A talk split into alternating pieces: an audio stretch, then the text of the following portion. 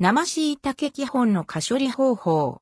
水で洗わない、汚れを拭き取る、軸は石突きを取れば食べられる。生椎茸の下処理方法レシピふっくら肉厚で、旨味と香りに富んだ椎茸。使うときは洗った方がいいの？軸は食べられないの？など、よく食卓に登場する割には、意外と知らないこともありますよね。本校では、生椎茸の基本の過処理方法についてご紹介します。無駄なく美味しく食べられますように。水で洗わず、汚れを拭き取る生椎茸は、水で洗うと風味が落ちるため、布巾やキッチンペーパーなどで汚れを拭き取ります。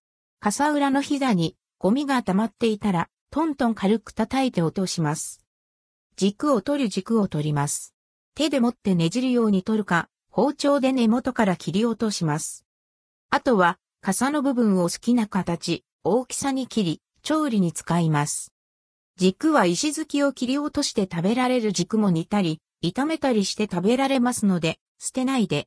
石突き、根元の硬い部分だけ、端から1センチくらいを包丁で切り落としましょう。石突きを切り落としたら、手で裂くか包丁で薄切りに。このまま調理に使えます。食感があって美味しいですよ。以上が椎茸の下処理方法になります。一度覚えてしまえば簡単ですね。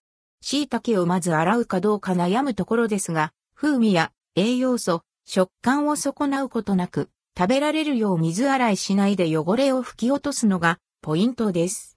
が、気になるときは、使う直前にさっと手早く水で洗い流しましょう。なお、すぐに使い切れない分の椎茸はジッパーバッグなどに入れて冷凍しておくのがおすすめ。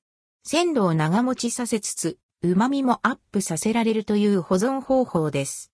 詳しいやり方は、下記の参考リンク記事からご確認くださいね。参考リンク、椎茸、しめじヘリップキノコの冷凍保存方法。